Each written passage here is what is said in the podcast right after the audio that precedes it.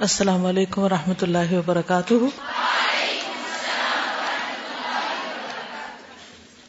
نحمد ونسلی علی رسول کریم اما بعد، فاعوذ باللہ من الشیطان الرجیم، بسم اللہ الرحمن الرحیم۔ ربش رحلی صدری ویسر لی امری وحلل اقدتم من لسانی یفقہ قولی۔ قل ان ان صلاتي ونسكي ومحياي ومماتي لله رب العالمين لا شريك له وبذلك امرت وانا اول المسلمين کسی بھی کام کو صحیح طور پر کرنے کے لیے نہایت ضروری ہے کہ وہ کام بھی صحیح ہو اور اس کے کرنے کا طریقہ بھی صحیح ہو۔ اگر صحیح کام کو بھی غلط طریقے پر کیا جائے گا تو نتیجہ کیا نکلے گا؟ غلط. کسی بھی کام کو صحیح طور پر کرنے کے لیے کیا ضروری ہوتا ہے؟ اس کو کرنے کا طریقہ جاننا. اس کو جاننے کے لیے کیا کرنا ہوتا ہے؟ علم حاصل کرنا ہوتا ہے. علم حاصل کرنے کے لیے کیا کرنا ہوتا ہے؟ کوشش اور محنت. کس قسم کی؟ اس کے درجے کیا ہیں؟ اس کے طریقہ کیا ہے؟ اس کے آداب کیا ہیں؟ نمبر ایک، علم حاصل کرنے کے آداب کیا ہیں؟ سنجیدگی اور غور سے سننا، یکسوئی، اس کی طلب، غور و فکر، عمل کی نیت ویری گڈ عمل کی نیت اور صبر اور استقامت اور کیا آداب؟ کتاب کا احترام، استاد کا احترام، ساتھیوں کا احترام اور جو بھی اس علم کی ریکوائرمنٹس ہیں ان کو پورا کرنا۔ ہدایت کی طلب ہو، خصوصاً دین کا علم حاصل کرنا جو ہے وہ، اس کا مقصد اللہ کی رضا ہے۔ تو نیت کا خالص ہونا جو ہے، صحیح نیت وہ سب سے پہلی شرط ہے، پہلا ادب ہے۔ کیونکہ اگر آپ کی نیت درست نہیں تو آپ کا کوئی کام درست نہیں۔ اپروچ ہی غلط ہے، مقصد ہی غلط ہے۔ اور اللہ کے لیے کسی کام کو کرنے کا مقصد کیا ہے؟ للہ رب العالمین کی شرائط کیا ہے کہ پھر وہ واقعی وہ علم ہو جو اللہ کی طرف سے آیا ہے، ملاوٹ کے بغیر، خالص، اس کو لینے کی طلب ہو۔ مریض کے کچھ احکام عبادت آپ کو بتائے گئے تھے اور آپ سے یہ کہا گیا تھا کہ آپ نے گھر جا کر پوچھنا ہے کہ مریض کیسے نماز پڑھے۔ یاد رہا آپ کو؟ کیا کیا؟ کوئی شیئر کرے گا؟ کس نے جا کے دوسروں کو تیمم کرنا سکھایا؟ آپ نے؟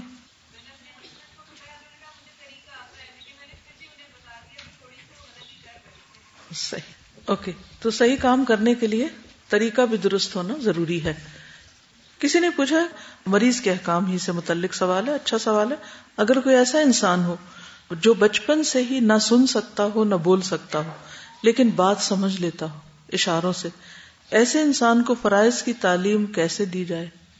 کیا جواب ہوگا؟ اشاروں سے۔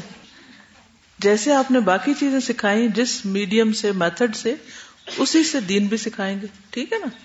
تو الحمد للہ فہم القرآن جو ہے یہ اشاروں کی زبان سے پورا ریکارڈیڈ موجود ہے۔ ویب سائٹ پہ ہے۔ تو جو قرآن مجید نہ سن سکتے ہوں، نہ پڑھ سکتے ہوں، تو وہ اشاروں سے سمجھ سکتے ہیں کہ قرآن کیا کہتا ہے۔ ٹھیک؟ ان کے لیے بھی انتظام کیا گیا۔ اسی طرح نابینا لوگوں کے لیے بھی ڈیزی ایک پروگرام ہے، اس کے ذریعے وہ قرآن مجید سیکھ سکتے ہیں، سن سکتے ہیں۔ ٹھیک ہے نا؟ اگر ہمیں یہ سمجھ آ جائے کہ قرآن کا سیکھنا، سمجھنا، دین کا سمجھنا اس سے بھی زیادہ ضروری ہے۔ جس طرح کھانا پینا ضروری ہے یعنی کھانے پینے سے بھی زیادہ بڑی ضرورت ہے، تو پھر ہم ہر طریقہ سوچ لیں گے۔ اللہ تعالیٰ ہمیں طریقے سکھا بھی دے گا۔ یہ کسی نے سوال کیا ہے کہ انڈر آرمس اور انڈر لیگس کی صفائی کرنے کے بعد کیا غسل کرنا ضروری ہے؟ اگر پانی ناکافی ہو تو کیا کیا جائے؟ کیا کریں یہ؟ آپ جواب دیں۔ کیا کریں گے؟ کوئی آپ سے بھی یہ سوال پوچھ سکتا ہے تو کیا جواب دیں گے آپ؟ وہ کہہ رہی ہے اس کا نہانے سے کوئی تعلق نہیں۔ درست جواب ہے۔ یعنی اس کے بعد غسل واجب نہیں ہوتا۔ ٹھیک ہے؟ صرف انسان دھو لے اپنے آپ کو۔ اگر نہانے کی ضرورت ہے تو وہ الگ بات ہے، اس کے لیے آپ تیمم کریں گے۔ اگر ضرورت نہیں یعنی آپ کے اوپر فرض نہیں ہے غسل، تو محض صفائی کرنے سے اپنی غسل فرض نہیں ہوتا اور اس میں تیمو وغیرہ کی بھی ضرورت نہیں ہے۔ چلیے۔ اب مریض کے مزید کچھ احکامات ہیں اور وہ عبادت سے متعلق نہیں بلکہ اس کے پرہیز سے متعلق۔ یعنی اسلام میں کسی بیماری کو کس طرح ڈیل کرنا چاہیے؟ بیمار ہونے کے بعد یا بیماری سے پہلے بھی ہمیں کیا کیا پریکاشنز لینی چاہیے؟ کیونکہ کہا جاتا ہے نا کہ پرہیز نصف علاج ہے۔ یعنی آدھا علاج تو پرہیز سے ہی ہو جاتا ہے۔ تو پرہیز کرنا ضروری ہے۔ لیکن کس چیز سے پرہیز کیا جائے؟ اس میں بھی اعتدال ضروری ہے۔ حرام کو حلال نہ کیا جائے، حلال کو حرام نہ کیا جائے۔ ولا تقول لما تصف السنتكم هذا حلال وهذا حرام۔ مت تم کہو جو تمہاری زبانیں کہتی رہتی ہیں کہ یہ حلال ہے اور یہ حرام ہے۔ پرہیز کا مطلب یہ بھی نہیں کہ انسان ہر چیز سے پرہیز شروع کر دے اور جن چیزوں کو اللہ تعالیٰ نے حلال کیا ان کو حرام کر لے اپنے اوپر۔ اور اس کا یہ مطلب بھی نہیں کہ ہر چیز کو ہی انسان یہ سوچ کے کھانا شروع کر دے کہ اللہ نے پیدا کی، اس لیے کھانا ضروری ہے۔ تو اس معاملے میں ہمارا دین ہمیں کیا سکھاتا ہے؟ کیا بتاتا ہے؟ آج چند باتیں اس حوالے سے پڑھیں گے۔ پرہیز علاج سے بہتر ہے۔ اس اصول پر غور کرتے ہوئے مدرجہ ذیل تجاویز پر عمل کرنا فائدہ مند ہوگا۔ نمبر ایک، صحت کو نقصان دینے والی غذا سے پرہیز کرنا۔ ہر غذا ہر شخص کو سوٹ نہیں کرتی، کیونکہ اللہ تعالیٰ نے مزاج مختلف بنائے۔ کسی کے مزاج میں ٹھنڈک ہوتی ہے، کسی کے مزاج میں گرمی ہوتی ہے، کسی کے مزاج معتدل ہوتا ہے، تو ہر انسان کو اس کے مطابق غذا فائدہ دیتی یہ بات قدیم زمانے سے چلی آ رہی ہے، لیکن اب باقاعدہ اس پر ریسرچ بھی ہوئی ہے اور بلڈ گروپس کے اعتبار سے غذاؤں کا تعین کیا گیا کیا آپ سب کو اپنا بلڈ گروپ پتا ہے؟ سب کو نہیں پتا سب کو معلوم ہونا چاہیے۔ ویسے بھی معلوم ہونا چاہیے۔ خدا نہ خاصہ، کسی ایمرجنسی کی صورت میں آپ کو پتا ہو یا آپ کے گھر والوں کو معلوم ہونا چاہیے کہ آپ کا کون سا بلڈ گروپ ہے اور آپ کو خون کس قسم کا دینا چاہیے۔ ٹھیک ہے نا؟ تو ایک بس چھوٹا سا ہی ٹیسٹ ہوتا ہے، وہ کروا لیں اور اپنا بلڈ گروپ معلوم کر لیں۔ دوسری بات یہ ہے کہ بلڈ گروپ کے اعتبار سے جو غذاؤں کی فہرستیں بنائی گئی ہیں، وہ انٹرنیٹ پر بھی اویلیبل ہیں۔ اور مختلف ڈاکٹرز وغیرہ بھی آپ کو تشخیص کر سکتے ہیں جو اس چیز کے ماہر ہوں۔ اس میں غذاؤں کی تین کیٹیگریز کی گئی۔ جتنی بھی ویجیٹیبل ہیں فروٹ ہیں میٹس ہیں، وغیرہ وغیرہ۔ اس میں کچھ غذائیں جو بینیفیشل ہیں کہ اس بلڈ گروپ کو بہت سوٹ کرتی۔ کچھ ایسی ہیں جو نیوٹرل ہیں۔ کھا لیں تب بھی ٹھیک ہے، نہ کھائیں تب بھی ٹھیک۔ کچھ ایسی ہیں جو ہارمفل ہیں۔ اور آپ اگر اپنے بلڈ گروپ کو سامنے رکھتے ہوئے ان غذاؤں کے نام پڑھے تو آپ خود بھی کہیں گے کہ ہاں فلاں چیز کھانے کے بعد میری طبیعت کسل مند ہو جاتی ہے یا ایسیڈیٹی شروع ہو جاتی ہے۔ یا جسم میں درد شروع ہو جاتی، الرجیز جو ہوتی ہیں، ٹھیک ہے؟ تو اگر بلڈ گروپ کے اعتبار سے آپ غذاؤں کی فہرست بنا لیں، تو انشاءاللہ اس سے بھی آپ کو بہت فائدہ ہوگا۔ جس چیز کے بارے میں یہ پتا چل جائے کہ یہ ہارمفل ہے یا اس سے مرض میں اضافہ ہوتا ہے، تو اس چیز سے بچنا لازم ہے۔ لا تقتلوا انفسکم، اپنے آپ کو قتل مت کرو۔ ہمارا جسم ہمارے پاس امانت ہے، اس کو نقصان نہیں دینا چاہیے۔ اور ہم سب سے زیادہ نقصان کس طرح دیتے ہیں جسمانی صحت کو؟ غلط غذا کے استعمال سے۔ تو کوشش کریں یہ جاننے کی کہ آپ کو کیا سوٹ کرتا اور کیا نہیں کرتا۔ اور یہ بھی یاد رکھیے کہ ایک فارمولا سب پہ نہیں چلتا۔ اسی لیے کسی صاحب علم کے پاس جانے کی ضرورت رہتی ہے علاج کے معاملے میں بھی۔ یعنی ہر شخص طبیب نہیں ہوتا۔ اور صرف چند طب کی کتابیں پڑھ کے یا طب نبوی کی یا کچھ اور کتابیں پڑھ کے ہر ایک کا علاج نہیں کر سکتا۔ ہاں اپنے مزاج کو سمجھنے کے لیے آپ پڑھتے رہیں۔ لیکن اگر آپ کسی اور کا علاج کرنا چاہتے ہیں تو مطلوبہ علم حاصل کر لیں یا تجربہ حاصل کر لیں۔ مثلاً، ایک چیز جس کو ہم گرم کہتے ہیں کہ یہ ٹھیک نہیں، تو اس کے لیے اس کو جنرلائز نہیں کرے کہ وہ سبھی کے لیے ٹھیک نہیں۔ کچھ لوگوں کو وہ چیز بہت سوٹ بھی کرتی۔ ٹھیک ہے نا؟ کیونکہ اللہ سبحان و تعالیٰ نے غذا کے اندر ہی علاج بھی رکھا ہے۔ یعنی غذا صرف ہماری بھوک مٹانے کے لیے نہیں ہے۔ صرف انرجی دینے کے لیے نہیں ہے بلکہ اس کے ساتھ ساتھ ہمارا علاج بھی ہے۔ تو جب آپ کبھی بیمار ہوں اور کچھ کھانے لگے اور سمجھ نہ آئے کہ کھانا چاہیے یا نہیں تو دعا کر لیا کریں کہ اللہ تعالیٰ اس کو میرے لیے غذا اور دوا دونوں ہی بنا دے۔ ٹھیک ہے؟ تو کوئی بھی فوڈ آپ کے لیے غذا بھی ہے اور علاج بھی ہے۔ فائدہ ہوا نا اس کو؟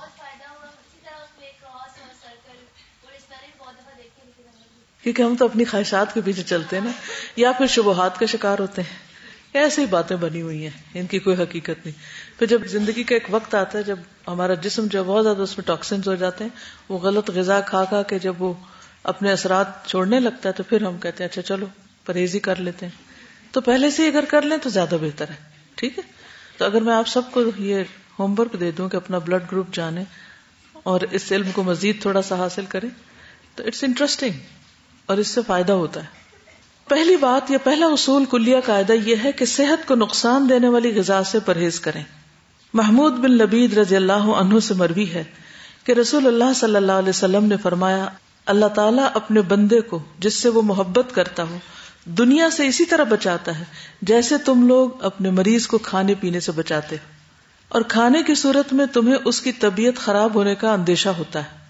اچھا کچھ چیزوں کی الرجی تو بہت معمولی ہوتی ہے، لیکن کچھ بہت سویئر بھی ہوتی تو اس کا بھی آپ کو پتا ہونا چاہیے۔ اور جس سے ایک دفعہ نقصان ہو جائے، دوبارہ اس رستے پہ نہ جائے۔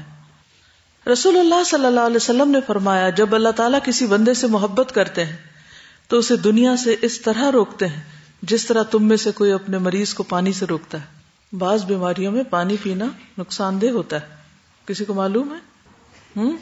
معلوم ہے آپ کو یہ بات؟ کچھ عرصے سے ایک میل اور ایک ٹوٹکا ایسا ہر ایک کو سرکولیٹ کیا جاتا ہے جس میں پانی پینے کے فوائد بتائے جاتے ہیں اور کہا جاتا ہے کہ چھ گلاس اور آٹھ گلاس اور ڈیڑھ لیٹر اور اتنا پانی تو سویرے پی لیں اور پھر اتنا پیئیں اور اتنا پیئیں یہ نسخہ بھی سب کو سوٹ نہیں کرتا کیونکہ کچھ بیماریوں میں زیادہ پانی پینا نقصان دہ ہے۔ کچھ ہے اندازہ آپ کو؟ وہ کون سی بیماری ہو سکتی؟ کڈنی ریلیٹڈ، کیونکہ بعض لوگوں کی کڈنیز ویک ہوتی ہیں۔ پوری طرح فنکشن نہیں کرتی۔ جب آپ ایکسٹرا پانی پی جاتے ہیں تو ان کو کام کرنے میں دقت پیش آتی اور وہ نقصان دہ ہوتی۔ کچھ بیماری ایسی تھی جس میں صرف سپ سپ پانی دیا جاتا ہے۔ بعض اوقات مریض کو پانی دیا بھی نہیں جاتا صرف ٹھنڈی برف کو لے کے اس کو کہا جاتا ہے کہ اپنے زبان پہ لگا لیں۔ کہ پانی نقصان دہ ہے اس کے لیے۔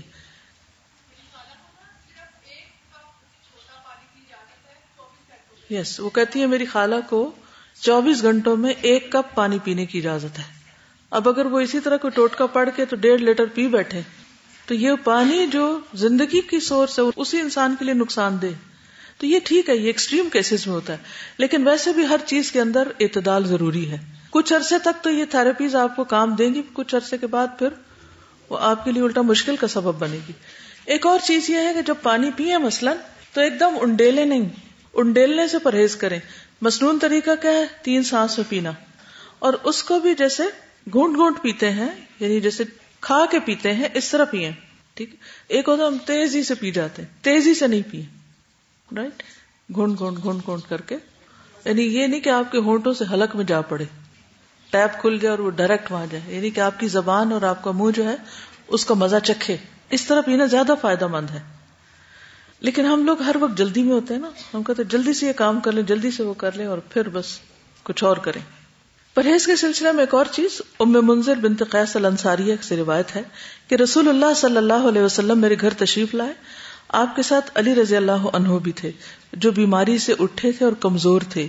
ہمارے یہاں کھجوروں کے خوشے لٹک رہے تھے۔ رسول اللہ صلی اللہ علیہ وسلم اٹھے اور ان سے کھانے لگے۔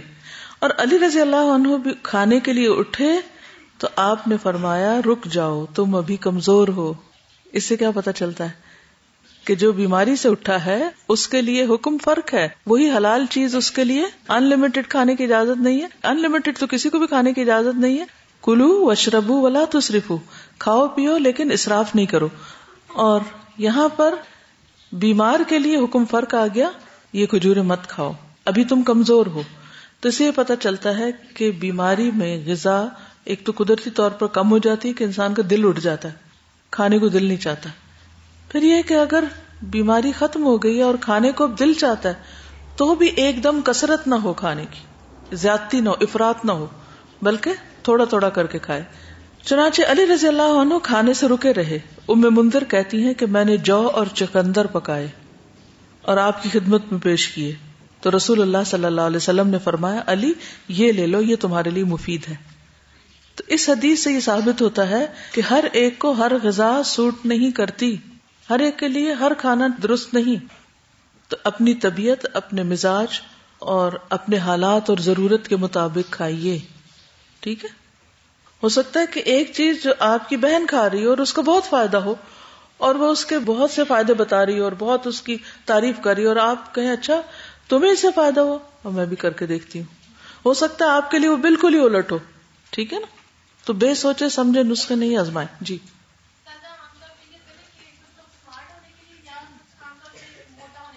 جی۔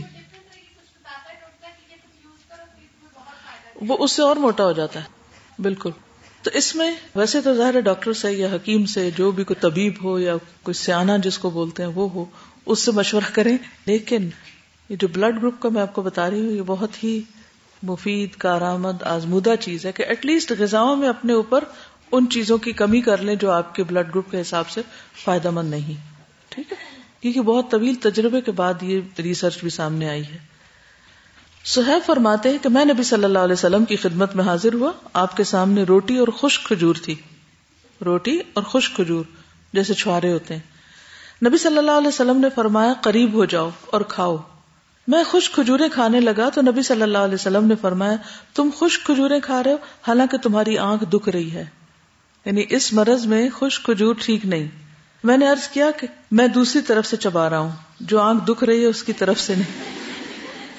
اس جواب پر رسول اللہ صلی اللہ علیہ وسلم مسکرا دیے۔ کھانے کے لیے ہم سب کوئی نہ کوئی ریزن تلاش کر لیتے ہیں۔ ٹھیک ہے نا؟ اس سے کیا پتا چلتا ہے؟ پرہیز کی بات سمجھ آتی ہے بیماری میں خاص طور پر پرہیز۔ جو چیز نقصان دہ ہو وہ نہ استعمال کی جائے۔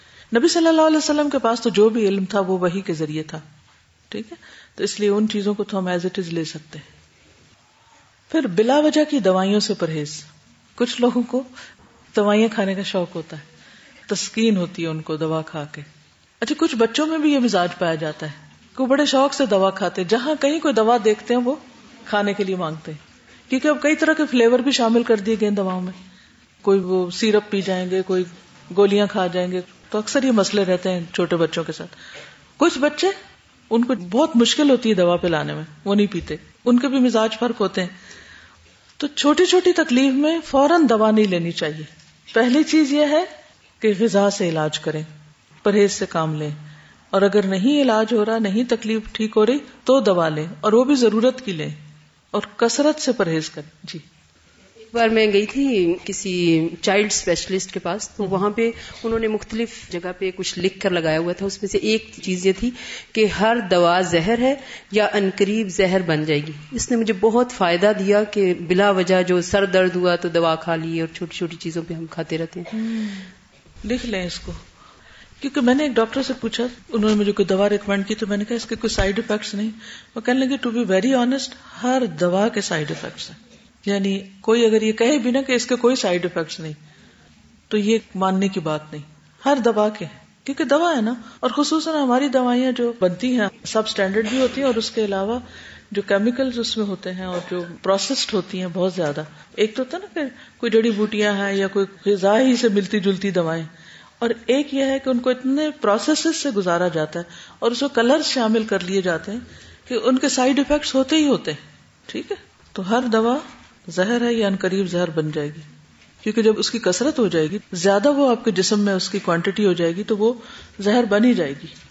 ہر دوائی کے ساتھ ایک لٹریچر ہوتا ہے نا اس کی ڈبی میں۔ جی۔ وہ ضرور پڑھ لیا کریں کیونکہ ایک دوا کے اس لٹریچر میں لکھا ہوا تھا کہ اچانک یہ دوائی چھوڑنے سے جو دوائی کھانے والے وہ خودکشی کر سکتے ہیں اللہ اکبر۔ یعنی جب دوا چھوڑے بھی تو اسٹیپ بائی اسٹیپ چھوڑے ایک دم نہیں چھوڑے جی آپ بولیے۔ حضرت عائشہ بیان کرتی ہیں کہ بعض اوقات رسول اللہ صلی اللہ علیہ وسلم کو کوکھ میں درد ہوتا اور بہت شدید ہو جاتا۔ ایک دن رسول اللہ صلی اللہ علیہ وسلم کو یہ درد شروع ہوا اور اتنا شدید ہوا کہ آپ پر بے ہوشی تاری ہو گئی۔ ہمیں اندیشہ ستانے لگا، لوگ بھی خوف زدہ ہو گئے اور ہمارے خیال کے مطابق آپ کو ذات الجم کی شکایت تھی، نمونیا جس کو بولتے ہیں۔ چنانچہ ہم نے رسول اللہ صلی اللہ علیہ وسلم کے منہ میں دوا ٹپکا دی، جس سے آپ کی وہ کیفیت ختم ہوئی۔ طبیعت کچھ سنبھلی تو آپ کو اندازہ ہو گیا کہ آپ کے منہ میں دوا ڈالی گئی ہے۔ آپ نے اس کا اثر محسوس کیا۔ آپ نے فرمایا، تمہارا خیال یہ ہے کہ اللہ عز و جل نے مجھ پر اس بیماری کو مسلط کیا، حالانکہ اللہ اسے مجھ پر کبھی بھی مسلط نہیں کرے گا۔ اس ذات کی قسم جس کے ہاتھ میں میری جان ہے۔ گھر میں میرے چچا کے علاوہ کوئی آدمی ایسا نہ رہے جس کے منہ میں دوائی نہ ڈالی جائے۔ یعنی ان سب نے مل کے میرے منہ میں ڈالی ہے، اب ان کے منہ میں بھی ڈالی جائے۔ یعنی حتیٰ کہ کوئی شخص بے ہوش ہو یا بعض امراض ایسے ہیں کہ اس میں دوا دینے سے پہلے اس سے پوچھ لینا چاہیے۔ اس لیے بہت سے ڈاکٹر سائن لیتے ہیں کہ آپ راضی ہیں اس پر۔ خصوصاً سرجریز میں تو آپ دیکھیں کہ سگنیچر کرنے پڑتے ہیں اور ڈسکلیمرز ہوتے ہیں کہ ہم ذمہ دار نہیں ہیں۔ ٹھیک ہے، ہم آپ کی مدد کرنا چاہتے ہیں لیکن اگر کچھ ہو گیا تو آپ خود ہی ذمہ دار ہیں۔ یہ پہلا پوائنٹ کیا ہے؟ پرہیز علاج سے بہتر ہے۔ دوسرا، بلا ضرورت دوا سے اجتناب کیا جائے۔ السلام علیکم۔ یہ واقعی ہر دعا جو ہے وہ اس میں زہر کا اثر ہوتا ہے۔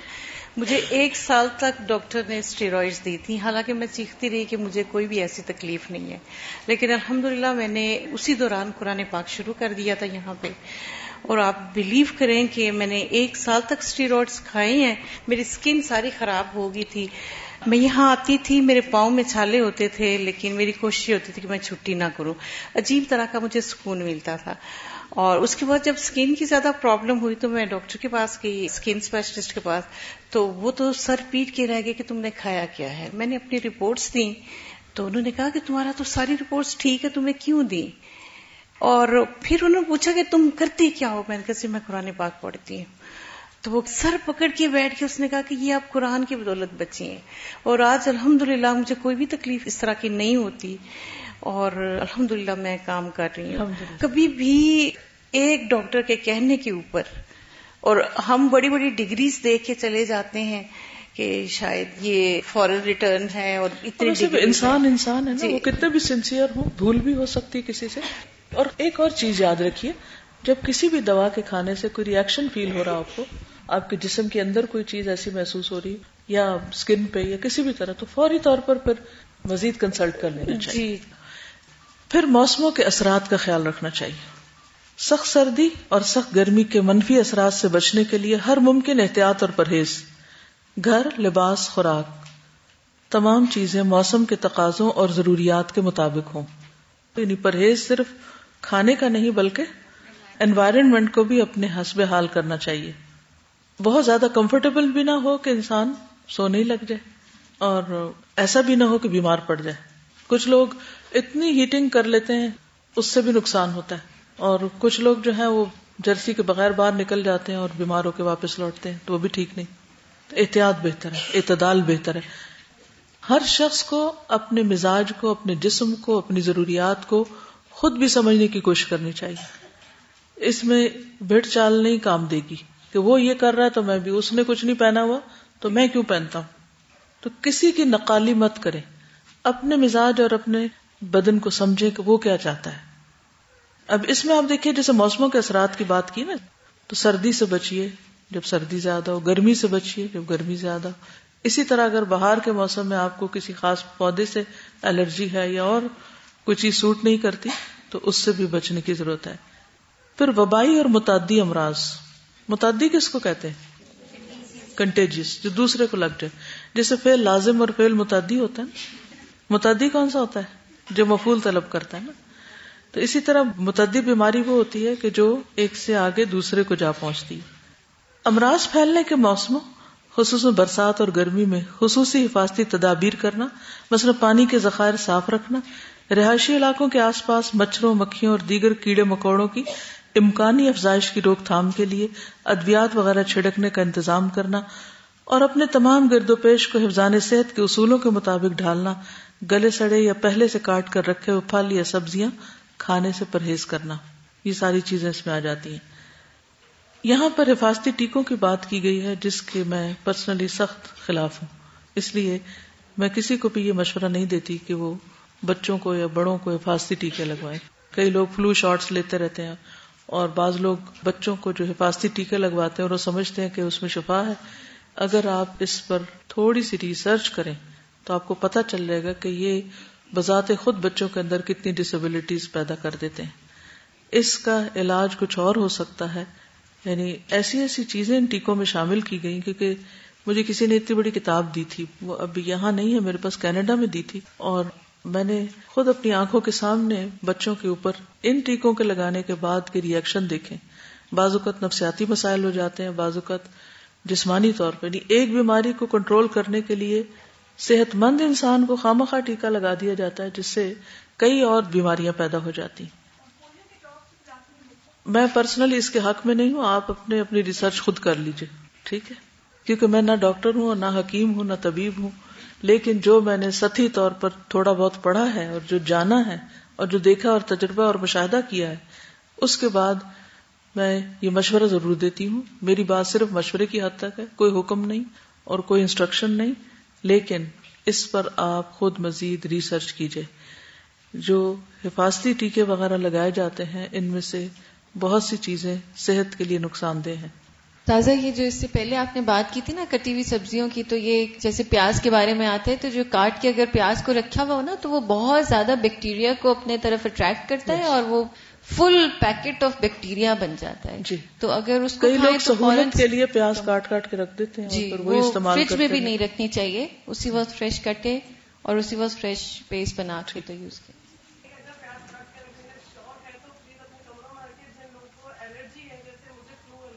تو وہ سارے جراثیم جو ماحول میں ہوتے ہیں نا وہ پیاز اپنے کھینچ لیتا ہے۔ جی۔ حفاظتی ٹیکوں پہ بات کی ہے نا کہ اس کے اوپر ایک ہمارے جاننے والی تھی ایک لڑکی، وہ جا کر گھروں میں پولیو کے ڈراپس بھی پلاتی تھیں اور انہوں نے، اور جو ان کی ٹیم کی ایک لڑکی تھی، انہوں نے اس کے اوپر تھوڑی سی ریسرچ کی اور پھر جو ان کے ہیڈ تھیں، انہوں نے ان سے بات کی کہ ہمیں اس میں یہ یہ باتیں، اس میں کافی چیزیں تھیں جو ان کو سامنے آئی تو ان کی جو ہیڈ تھی نا، اس نے بھی اس بات کو مانا کہ یہ جو پولیو کے ڈراپس پلائے جا رہے ہیں، یہ جو ہماری فیمیلز میں اور میلز دونوں میں انفرٹیلٹی کی جو چیز آ رہی ہے، وہ ان ڈراپس کی وجہ سے آ رہی ہے۔ اور اس کے بعد تھوڑی سی اور تحقیق کی تو یہ واقعی میں ایسا تھا، انہوں نے جب یہ چیز چھوڑی تو اس تھوڑی سی انہوں نے آبزرویشن بھی اسٹارٹ کی۔ اور کافی لوگوں سے پوچھنے کے بعد یہ بات ثابت ہو گئی تھی کہ اس کے بہت زیادہ افیکٹس ہیں، اثرات ہیں۔ جو لوگ یہ کام کر رہے ہیں، ان کو بھی پتا ہے کہ اس کے اثرات ہیں، لیکن وہ کر رہے ہیں۔ السلام علیکم۔ مجھے ہارمونل ڈس آرڈر کا پرابلم تھا تو جب میں ڈاکٹر کے پاس گئی تو مجھے سب سے پہلے انہوں نے یہی کوشچن کیا کہ آپ کا جو حفاظتی ٹیکوں کا جو کورس تھا وہ آپ نے کمپلیٹ کیا ہوا تھا۔ تو میں یہ سمجھی کہ شاید کیا ہوا ہے، پھر بھی پتہ نہیں کیوں پرابلم ہے تو انہوں نے مجھے یہ چیز اس وقت بتائی کہ عام طور پہ یہ جو ہارمونل ڈس آرڈر لڑکیوں میں اور مردوں میں بھی عام طور پہ اب زیادہ ہونا شروع ہو گیا وہ اسی وجہ سے ہوتا ہے کہ وہ ہم لوگ یہ سمجھتے ہیں کہ بچوں کا کورس کمپلیٹ مسٹ کروانا چاہیے اور اس کی وجہ سے بہت زیادہ پرابلمس ہو رہی ہیں۔ اور اس میں آپ دیکھیے کہ جو فرٹیلٹی کی ایج ہے وہ کتنی ارلی ہو گئی ہے۔ سیون ٹو ٹین ایئرس کی ایج میں بھی بچیوں کو پیریڈز ہو رہے ہیں۔ اگر ارلی فرٹیلٹی شروع ہو گئی ہے تو ارلی ختم بھی ہو جائے گی۔ شادیاں لیٹ ہو رہی ہیں اور فرٹیلٹی جو پیریڈ ہے وہ بھی آپ دیکھیں تھرٹیز میں مینو پاس شروع ہو رہے ہیں۔ اس کا مطلب ہے کہ عورت بچہ پیدا کرنے کے قابل ہی نہیں رہی۔ تو اس طرح کے بھی بہت سے مسائل ہیں کہ جو غلط غذائیں، غلط دوائیں اور غلط طرز زندگی جو ہے، اس سے کئی ایک اور نفسیاتی، جسمانی اور معاشرتی مسائل پیدا ہو رہے ہیں۔ بہرحال، میرا کام صرف آپ کو ایک راہ دینا ہے۔ آپ ریسرچ خود کیجیے خود جانیے اور پھر اس کے بعد فیصلہ کیجیے جہاں تک وبائی متعدی امراض کا تعلق ہے، تو اس میں احتیاط تو لازم ہے۔ لیکن یہ یاد رکھنا چاہیے کہ ہر تکلیف جب ہی آتی ہے، جب اللہ کا عزن ہوتا ہے۔ ٹھیک ہے؟ مریضوں کو الگ رکھنا کوئی وبائی مرض پھوٹ پڑنے پر صحت مند انسانوں کو ایسے علاقے میں جانے سے روکا جا سکتا ہے۔ اس احتیاط سے مراد مریضوں سے نفرت نہیں بلکہ ایمان کا بچاؤ ہے۔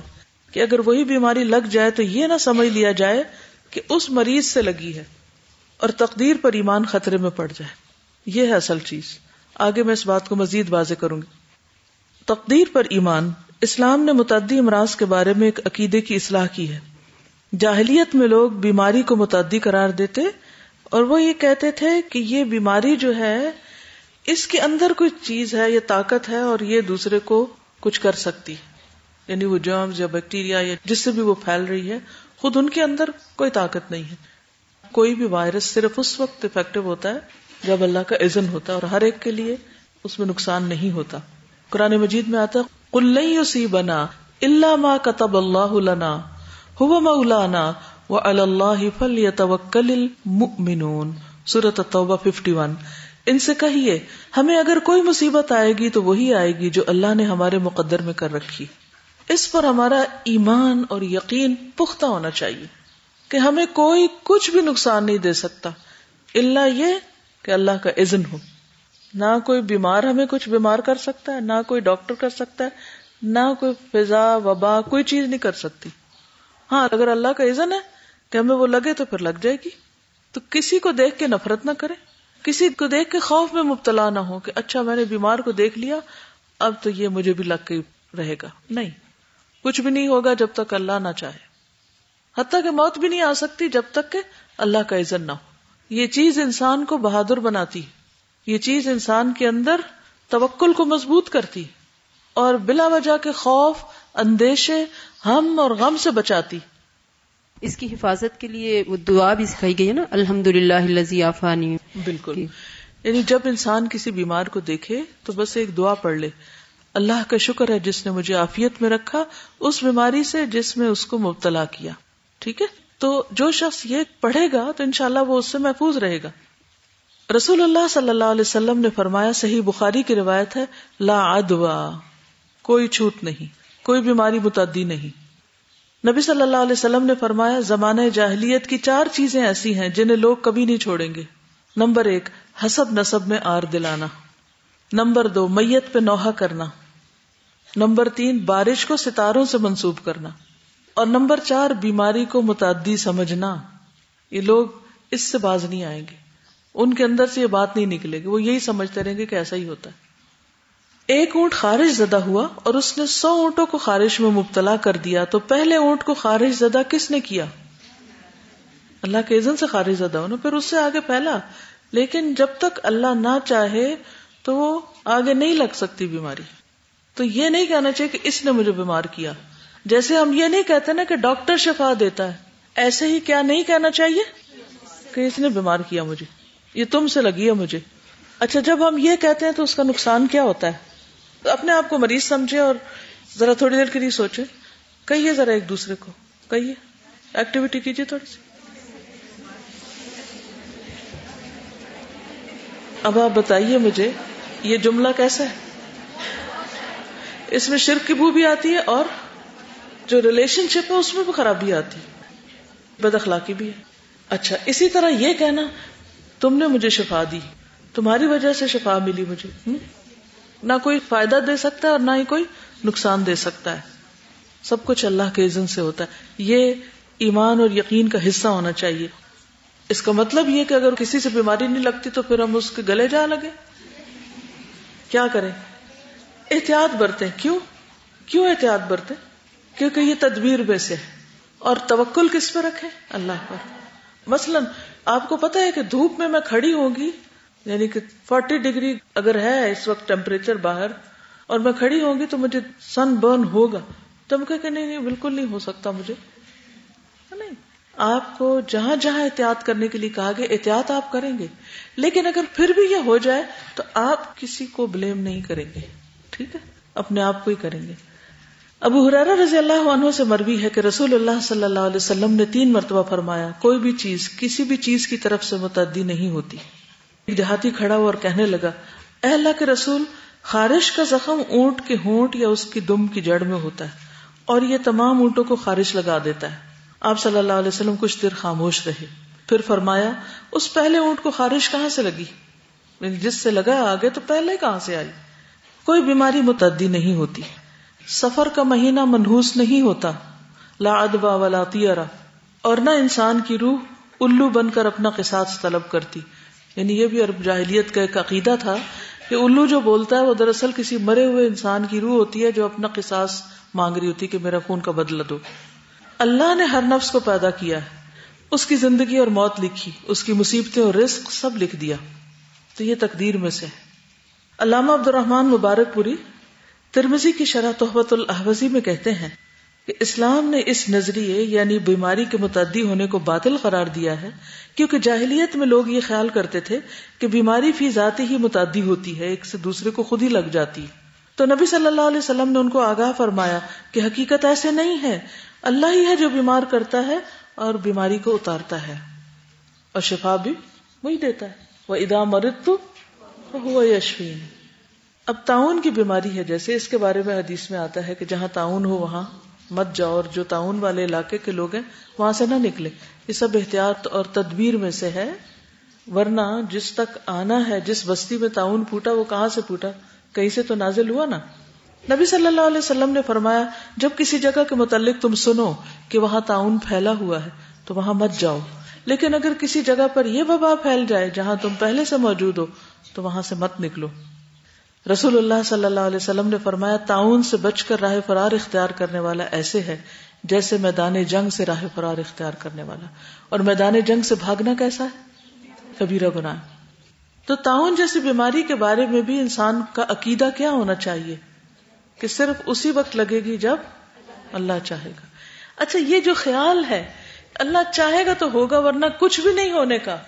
یہ آپ کو کیسا اطمینان دیتا ہے؟ تھوڑی دیر سوچیے ہوں ہر طرح کے بلا ضرورت، غیر ضروری اندیشے، خوف، سب نکل جاتے ہیں۔ خالی ذہن ہو جاتے ہیں آپ۔ پھر آپ کا فوکس بڑھ جاتا ہے۔ نماز میں بھی جو بھی کام آپ کرتے ہیں، اور ایک اندر اطمینان اور راحت ہوتی ہے کہ اگر اللہ کو منظور ہے تو میں بچ کے کہیں بھاگ نہیں سکتی۔ لا مل جا ولا من جا من کا اللہ علیک کہیں نہیں بھاگ کے جانا، تیرے ہی پاس آنا ہے۔ ساری خیر تیرے ہاتھ میں ہے۔ اس لیے میں تجھ سے خیر کا سوال کرتی تو بچنا بھی ہے تو اللہ ہی سے بچاؤ کی دعا مانگے۔ نبی صلی اللہ علیہ وسلم کی زوجہ حضرت عائشہ کہتی ہیں کہ میں نے رسول اللہ صلی اللہ علیہ وسلم سے تعاون کے بارے میں پوچھا تو آپ نے فرمایا، یہ ایک عذاب ہے۔ اللہ تعالیٰ جس پر چاہتا ہے بھیجتا ہے۔ لیکن اللہ تعالیٰ نے اس کو مومنوں کے لیے رحمت بنا دیا ہے۔ تعاون کیا ہے؟ عذاب۔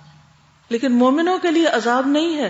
یعنی آپ دیکھیں نا، جب ہم کہیں تعاون عذاب ہے اور وہ کسی مسلمان بستی پر آ جائے، تو ہم کہیں گے، ان پہ عذاب اترا؟ کیا کہیں گے؟ یہ جو ہماری گفتگو ہے نا، اس کو درست کرنے کے لیے یہ سارا علم ہونا بہت ضروری ہے، کیونکہ ہم ایسی غلطیاں بہت کرتے ہیں۔ اگر کسی شخص کو آپ کسی خاص بیماری میں مبتلا دیکھیں، تو آپ کیا کہیں؟ یہ اللہ کی پکڑ میں آیا ہوا ہے؟ یہ حق ہے ہمیں کہنے کا؟ نہیں۔ وہ بیماری اس کے لیے کیا ہے؟ ہم نے پڑھا ہے نا، بیماری میں خیر ہے۔ مومن کے لیے بیماری میں خیر ہے۔ تعاون مومنوں کے لیے رحمت ہے، عذاب نہیں ہے۔ عذاب نافرمانوں کے لیے ہے۔ اگر کسی شخص کی بستی میں تعاون پھیل جائے اور وہ صبر کے ساتھ اللہ کی رحمت سے امید لگائے ہوئے وہی ٹھہرا رہے، تو ہوگا وہی جو اللہ نے اس کی قسمت میں لکھا ہے۔ ٹھیک ہے؟ تو ہوگا وہی جو اللہ نے قسمت میں لکھا ہے۔ اور اگر وہ فوت ہو جائے تو اسے شہید کے برابر اجر ملے گا۔ تو تعاون کا لگنا بھی تقدیر کا حصہ ہے۔ عمر رضی اللہ عنہ نے اپنے دور خلافت میں ملک شام کی جانب سفر کیا۔ تو راستے میں انہیں خبر ملی کہ شام میں تعاون کی وبا پھیلی ہوئی ہے۔ تو عمر رضی اللہ عنہ نے لوگوں میں اعلان کر دیا کہ میں صبح کو اونٹ پر سوار ہو کر واپس مدینہ منورہ لوٹ جاؤں گا۔ تم بھی واپس چلو۔ تو ابو عبیدہ بن جراح نے کہا کہ اللہ کی تقدیر سے فرار اختیار کیا جائے گا۔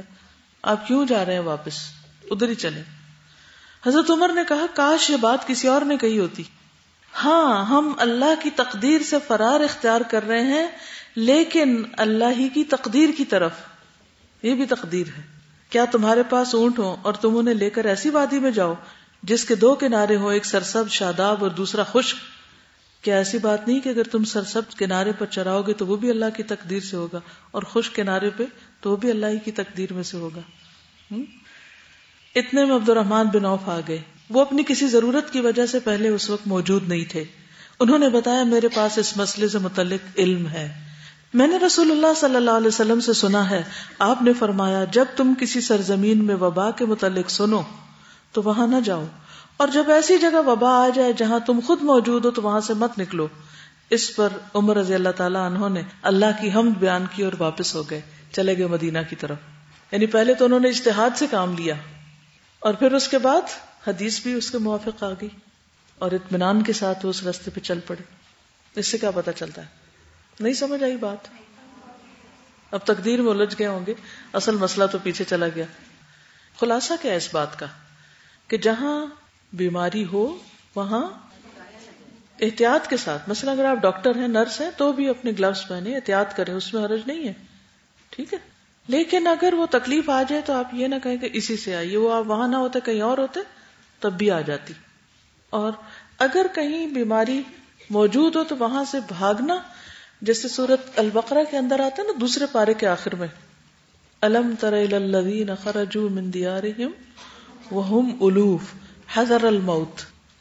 فقال لهم اللہ موتو کیا تم نے دیکھا ان لوگوں کی طرف جو اپنے گھروں سے نکلے موت کے ڈر سے حالانکہ وہ ہزاروں میں تھے؟ تو اللہ تعالیٰ نے کیا فرمایا؟ مر جاؤ۔ سب کو مار دیا۔ تو کوئی موت سے بھاگ نہیں سکتا، کوئی تقدیر سے بھاگ نہیں سکتا۔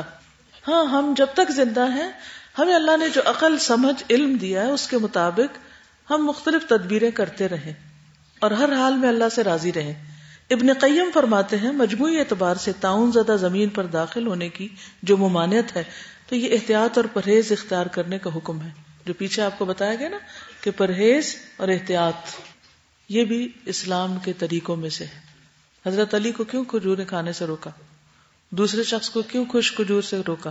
یہ کیا تھا؟ احتیاط، پرہیز۔ ٹھیک؟ اس کا کانسیپٹ ہے۔ لیکن یقین اور ایمان کیا ہوگا؟ کہ پرہیز کے باوجود بھی بیماری آ جائے گی۔ مگر مجھے کرنا ہے کیونکہ یہ بھی اللہ کا حکم ہے۔ نبی صلی اللہ علیہ وسلم جو فرمایا تھا کہ وہاں مت جاؤ یا وہاں سے مت بھاگو، تو یہ بھی تو اسی حکم میں سے ہے نا؟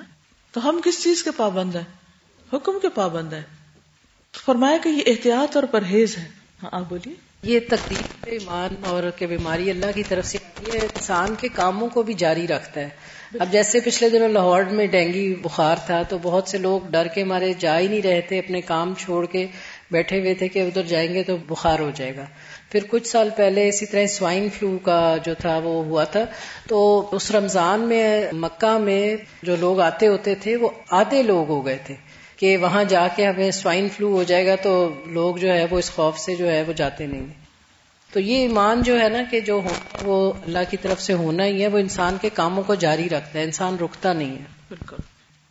اور ہلاکت کے اسباب کے سامنے پیش ہونے کی ممانت ہے۔ تعاون والے علاقے سے جو فرار نہ ہونے کا حکم دیا گیا تو یہ حکم توکل اختیار کرنے، اللہ کی تقدیر کے فیصلے کو تسلیم کرنے اور اپنے معاملات کو اللہ کے سپرد کرنے کا ہے۔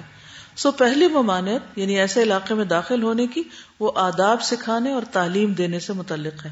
ادب سکھایا گیا ہے کہ بیماری کے ساتھ کیسے ڈیل کرو، کہ جہاں ہلاکت کے اسباب ہے وہاں نہ جاؤ۔ یعنی لا تختلو انفسکم۔ اور دوسری ممانعت جو ایسے علاقے سے نہ نکلنے کی ہے تو وہ اپنے معاملات کو اللہ کے سپرد کرنے اور اس کے فیصلے کو تسلیم کرنے کا کہ اللہ تعالیٰ، اب ہم یہاں اور آپ چاہتے ہیں ہم یہاں سے نہیں نکلے تو ہم تیرے حکم پر عمل کریں گے۔ خواہ ہمارا دل کتنا ہی گھبرا رہا ہو کہ ہم توکل کرتے ہیں۔ اور وہ جو اندر ہے اور ابھی بیمار نہیں اور بھاگ سکتے ہیں، تو اس میں آپ دیکھیے کہ وہ پھر بھی وہاں رک رہے ہیں۔ کئی اس کی وجوہات ہیں اور بھی حکمتیں ہیں۔ لیکن سب سے بڑی بات یہ کہ اللہ کی اطاعت ہے کہ ہمیں یہاں سے اب جانے کا حکم نہیں ہے، ہمیں ادھر ہی رہنا ہے۔ ہاں؟ دوسری بات یہ ہے کہ عموماً جب وائرس سے جاتے ہیں تو جو ویک ہوتے ہیں ان کو زیادہ اٹیک ہوتا ہے۔ تو اگر کمزور لوگ بیمار ہیں تو ان کو دیکھے گا کون؟ اگر فوت ہو جاتے ہیں تو ان کا جنازہ کون پڑے گا؟ دفنائے گا کون؟ اگر وہ سب بھی بھاگ نکلے وہاں سے۔ تو صحت مند مت بھاگے وہاں سے۔ وہ اللہ پہ توکل کرے اگر اللہ نے آپ کے حصے میں نہیں بیماری لکھی تو انشاءاللہ اللہ آپ کو نہیں ہوگی۔ لیکن جو کام اللہ نے وہاں آپ کے لیے رکھا ہے وہ آپ کو کرنا ہے۔ تو بیماری کے علاقے میں تو نہیں جانا، لیکن جہاں بیماری ہے وہاں یہ نہیں سمجھنا کہ ضرور مجھ پہ بھی آ جائے گی۔ بہت سی چیزوں کا تعلق ہماری سوچ سے بھی ہوتا ہے۔ جب ہم ایک خاص انداز میں سوچنے لگتے ہیں نا کہ ہاں، میں بیمار ہو جاؤں گی ہے ایسا ہو جائے گا، تو پھر باڈی جو ہے اسی کے مطابق ریئیکٹ کرنے لگتی ہے اور وہ اسے ایکسپٹ کر لیتا ہے ایک طرح سے اس بیماری کو۔ پھر یہ بھی یاد رکھیے کہ اگر کوئی شخص وہاں سے نہیں نکلتا اور بیمار ہو گیا اور فوت ہو گیا، تو تعاون زیادہ علاقے میں تعاون سے بیمار ہونے والے کیسے ہیں؟ شہید ہیں۔ نبی صلی اللہ علیہ وسلم نے فرمایا، تعاون کی وبا میں مرنے والے اور شہدا آئیں گے یعنی شہدا کی تعداد میں اس طرح اضافہ ہو جائے گا۔ تعاون والے کہیں گے کہ ہم شہید ہیں، تو کہا جائے گا کہ ان کے زخم دیکھو۔ اگر ان کے زخم شہدا کے زخموں کی طرح مہک رہے ہوں، تو یہ شہدا میں شمار ہو کر ان کے ساتھ ہوں گے۔ جب دیکھا جائے گا تو ان کے زخم شہدا کے زخموں کے مشابے ہوں گے۔